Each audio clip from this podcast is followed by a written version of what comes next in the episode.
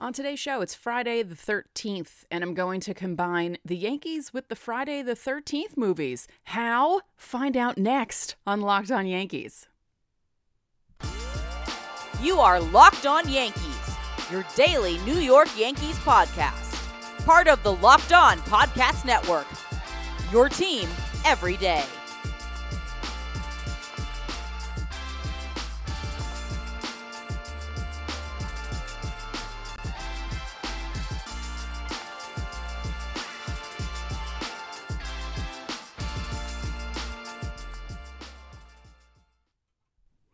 Happy Friday, the 13th, Yankee fans. Welcome to Locked On Yankees, which is part of the Locked On Podcast Network, your team every day. I'm your host, Stacey Gotsoulias. Welcome. And yeah, I thought it would be interesting to combine the Friday, the 13th movies with the Yankees. How? Well, it's Friday, and we're going to be flashing back. So I'd like to thank you for making Locked On Yankees your first listen every day. We're free and available on all platforms, including Apple, Audacy, Spotify, and Stitcher. You can watch and subscribe to us on YouTube. Hit the like button or the thumbs up button and uh, click the bell so you know when our videos go live. So I thought this could be fun.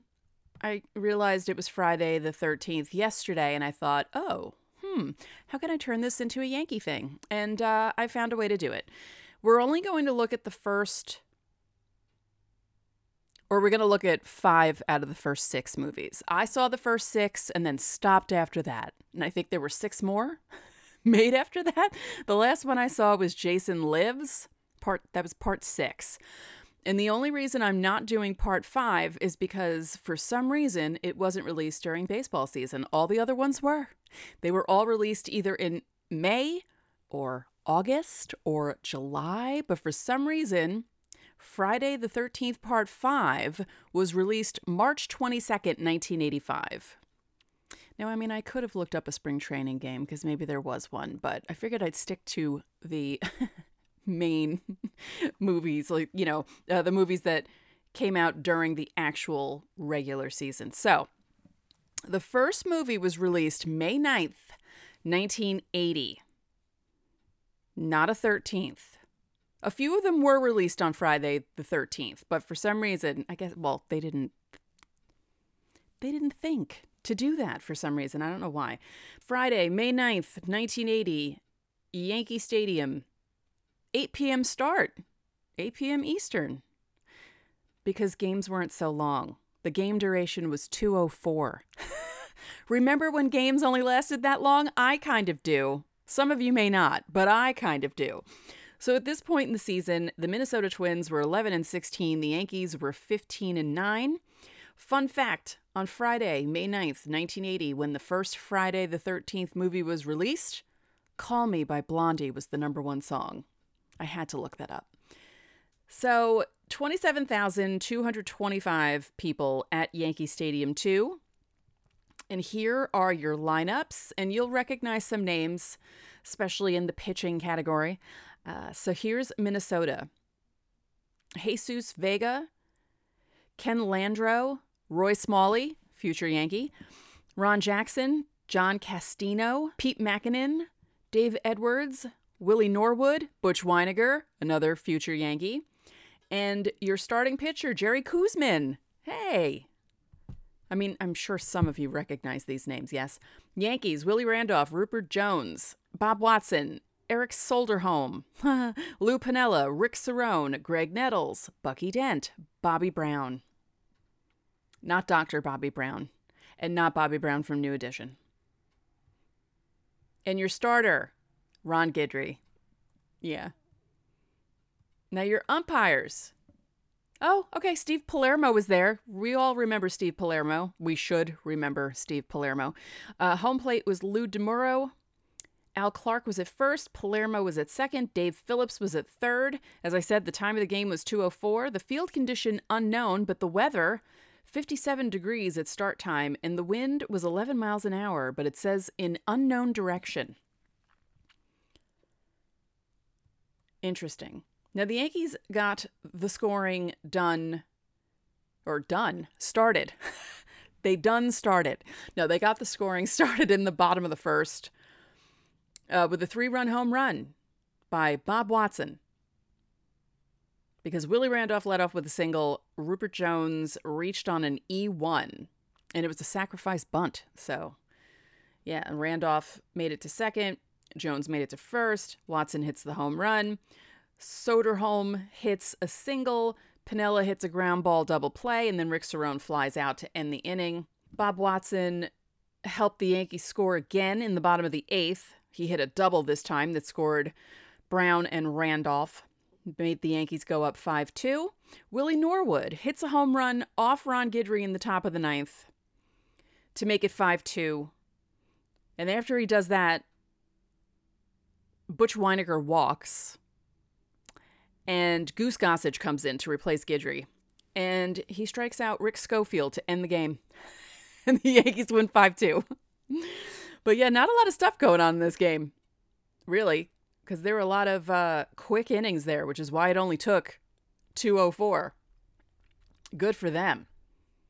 Good for them. Now, Friday the 13th, part two, came out in May of 1981 released May 1st of 1981. Again, not a Friday the 13th. Later on, they start thinking, hey, maybe we should release these on Friday the 13th. Woo, smart. This time, the Yankees are in Oakland to take on the A's. And at this point in the season in 1981, the Oakland A's were 19 and 3, so they were good. The Yankees weren't bad, they were 11 and 7. And there were 44,105 at the Oakland Alameda County Coliseum, the same it's the same place they play now, isn't it? That horrible place. Um, now, this game took a little longer three hours, 17 minutes. An unmanageable three hours and 17 minutes, as Michael Kay would say. In a moment, we'll be looking at the May 1st, 1981 game in Oakland. But first, looking for a delicious treat, but you don't want all the fat and the calories? You gotta try a Built Bar. We just got through the holidays, and my goal is to eat a little healthier this year. And if you're like me, where you want to eat healthier but you don't want to compromise taste, I've got just the thing for you. You've got to try Built. With Built, healthy is actually tasty. Seriously, though, they're so delicious, you won't even think they're good for you. They're perfect for that New Year's resolution. And this is the day the second Friday of the year is when people give up on their resolutions. Don't give up on your resolutions. What makes Built Bar so good? Well, for starters, they're covered in 100% real chocolate. Yeah, they come in unbelievable flavors like churro, peanut butter brownie, coconut almond, and I'm not sure how they do it, but they taste like candy bars while maintaining amazing macros. And I know mm. that's important to some people. What's even better is they're healthy. Only 130 calories, 4 grams of sugar, and a whopping 17 grams of protein. And you don't need to wait around for the box.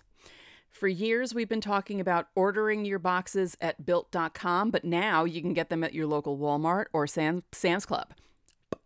Now you can get them at your local Walmart or Sam's Club. That's right. Head to your nearest Walmart today, walk to the pharmacy section, and grab yourself a box of Built Bars.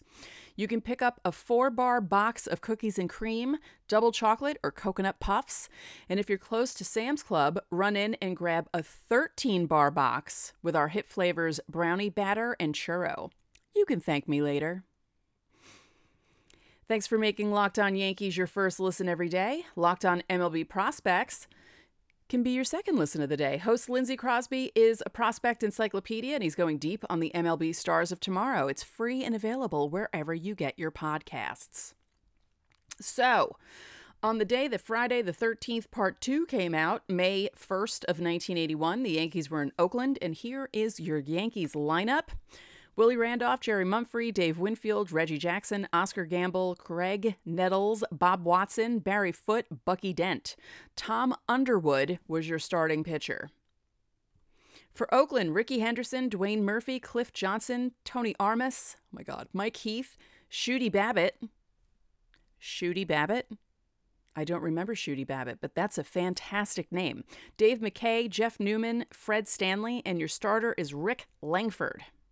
Your umps for the day home plate umpire Don Denkinger, Jim McKean at first, Rich Garcia, we remember Rich Garcia, at third, no, second, Third, Greg Kosc. Oh, I remember him too.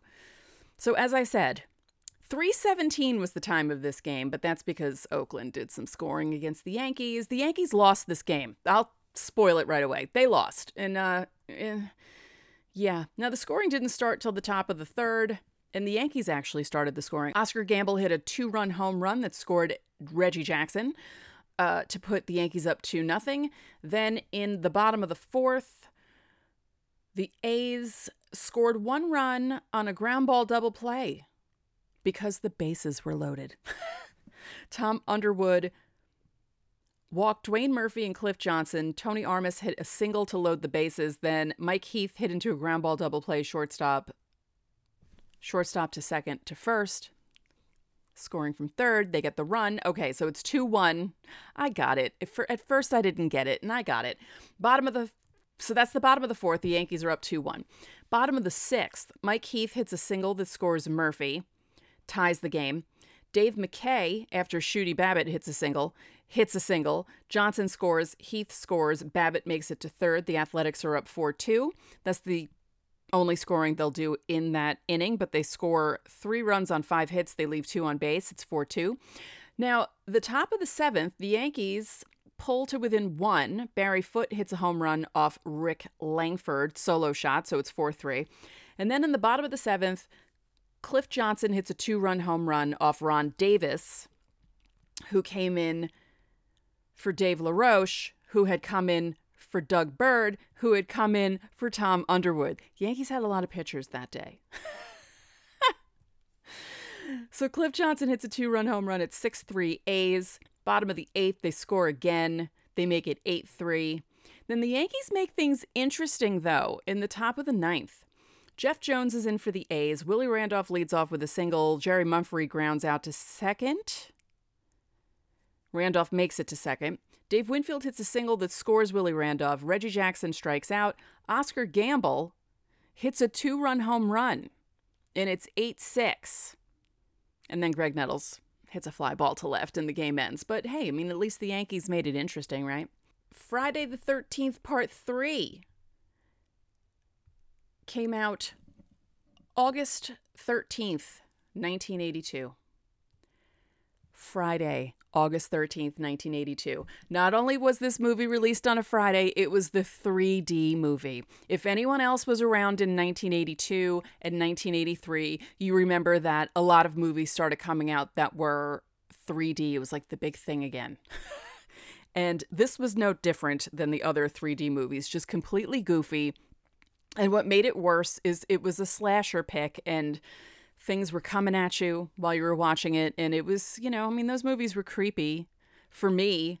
How old was I when I was seven when that movie came out? And I saw it when it came on cable after it was out because my parents were not taking me to see Friday the 13th when I was seven years old. My mom did take me to see Halloween when I was four. Don't ask. I don't know why she did that. And I remember it. Whew, I remember it a little bit too much. I remember what it felt like being in the theater and being completely freaked out, but mm, they, they stopped doing that to me. Uh, with the Friday the 13th movies. I saw the only one I saw in the theater was Jason Lives in 1986. The rest of them I saw on cable. So Just saying. Or at sleepovers when we'd rent uh, VHS tapes. Because, of course, you watch scary movies at sleepovers. That's what we did in the 80s. So, Yankees were in Chicago, in Comiskey Park. The Yankees were 56 and 56 on August 13th, 1982. The Chicago White Sox were 61 and 52. And let's look at the lineups quickly. Since the Yankees are the visitors, let's look at them first. Willie Randolph, Lee Mazzilli, Jerry Mumphrey, Dave Winfield, Lou Piniella, Graig Nettles, Roy Smalley. There he is. John Mayberry, Rick Cerone, and your starting pitcher, Tommy John. For the White Sox, Ron LeFlore, ooh, Tony Bernazard, oh yeah, Harold Baines, Greg Luzinski, Tom mm, Paciorek, Paciorek. Paciorek. Hmm. Steve Kemp, Carlton Fisk, Vance Law, Aurelio Rodriguez at third, and your starting pitcher, Steve Trout. A lot of these names are familiar to people who are around my age. Hmm.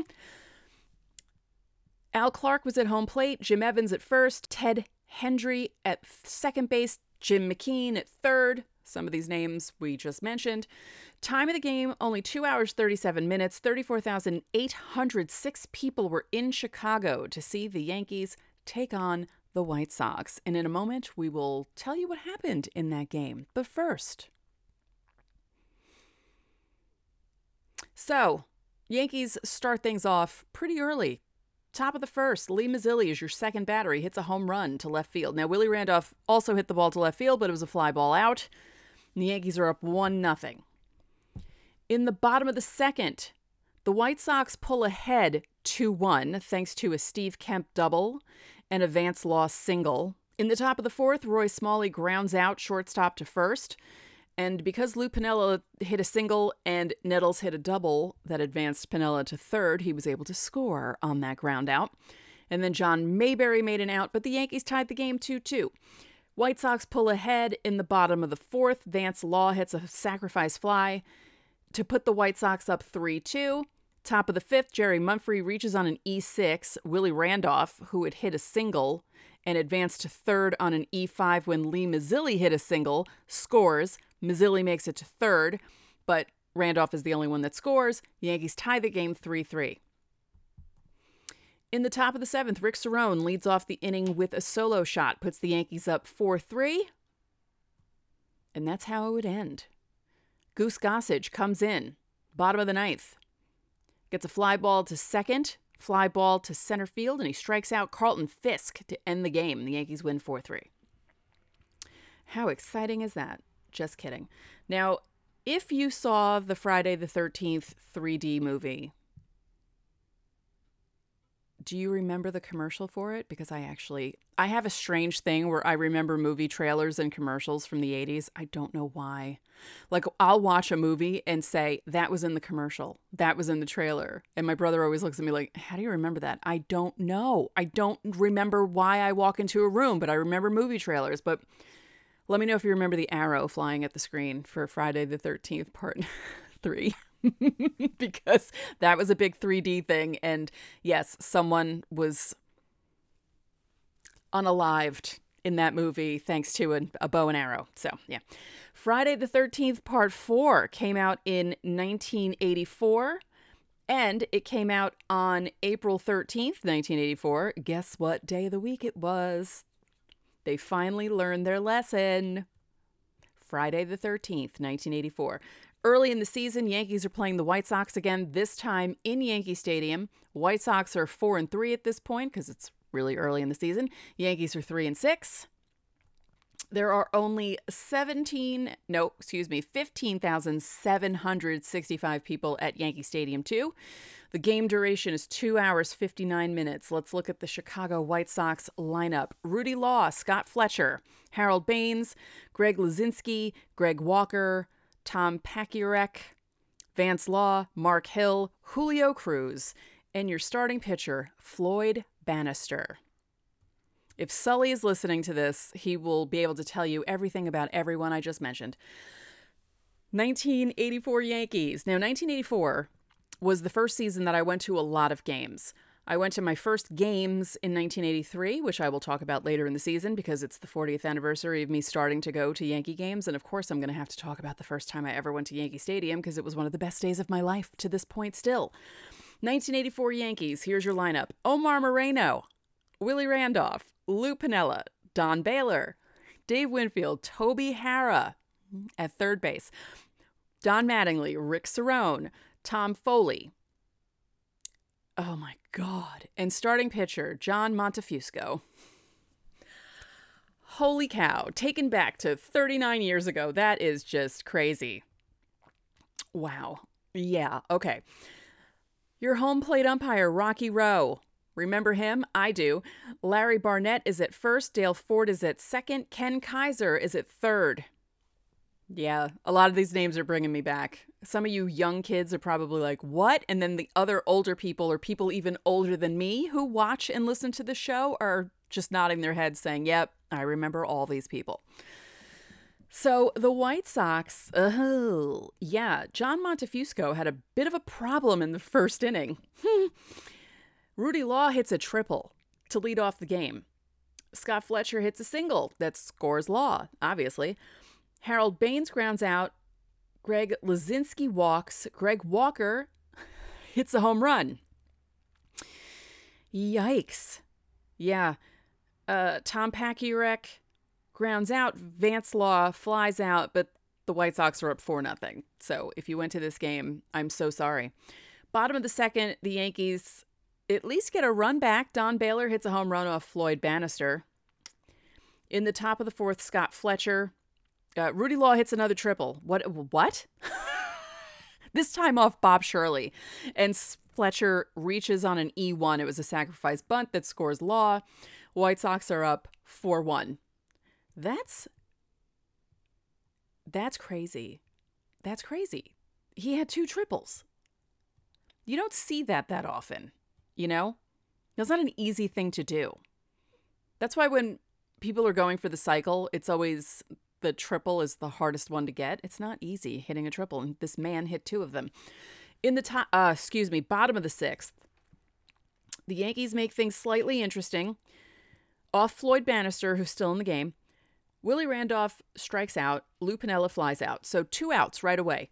Don Baylor hits a double while Dave Winfield is up. Floyd Bannister uncorks a wild pitch and Baylor makes it to third. Winfield walks. Toby Harris hit by a pitch. Bases are loaded. Don Mattingly hits a single that scores Baylor and Winfield Harris makes it to second. Rick Cerone is up.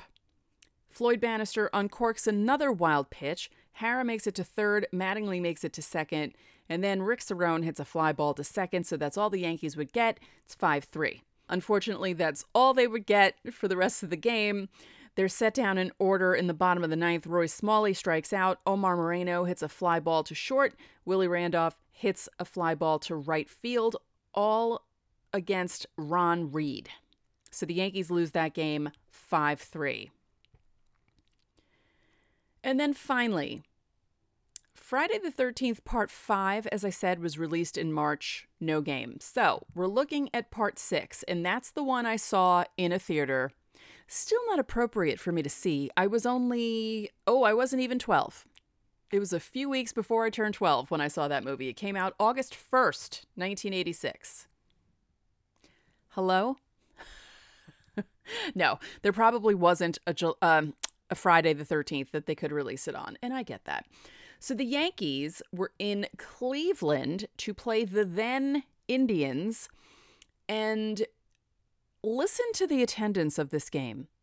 It's August. Cleveland's doing pretty well. They're 54 and 48. Yeah, they're not it's not like they're uh, world beaters, but they're over 500. Yankees are 57 and 47 at this point. There are 64,934 people at this game in August of 1986 to see the Yankees against Cleveland. That's a lot of people. That's a lot of people. That's crazy. Yankees line up first Rickey Henderson, Claudell Washington, Don Mattingly, Mike Easler, Dan Pasqua, Mike Pagliarulo. Hmm. Oh, this is so funny. Juan Espino, Mike Fischlin, Wayne Tolleson at short, and Joe Niekro is your starting pitcher. Not Phil, Joe. For Cleveland, Tony Bernazard, Julio Franco, Joe Carter, Mel Hall, Cory Snyder, Pat Tabler, Carmelo Castillo, Chris Bando, Otis Nixon. And your starting pitcher, Tom Candiotti. Again, another lineup or two lineups where Sully is just going, yep, yep. Listen to Locked On MLB. Sully is like, he really is like a baseball encyclopedia and he'll just pull things out and about random guys from like 1979 that I can't even do and it's just it's amazing.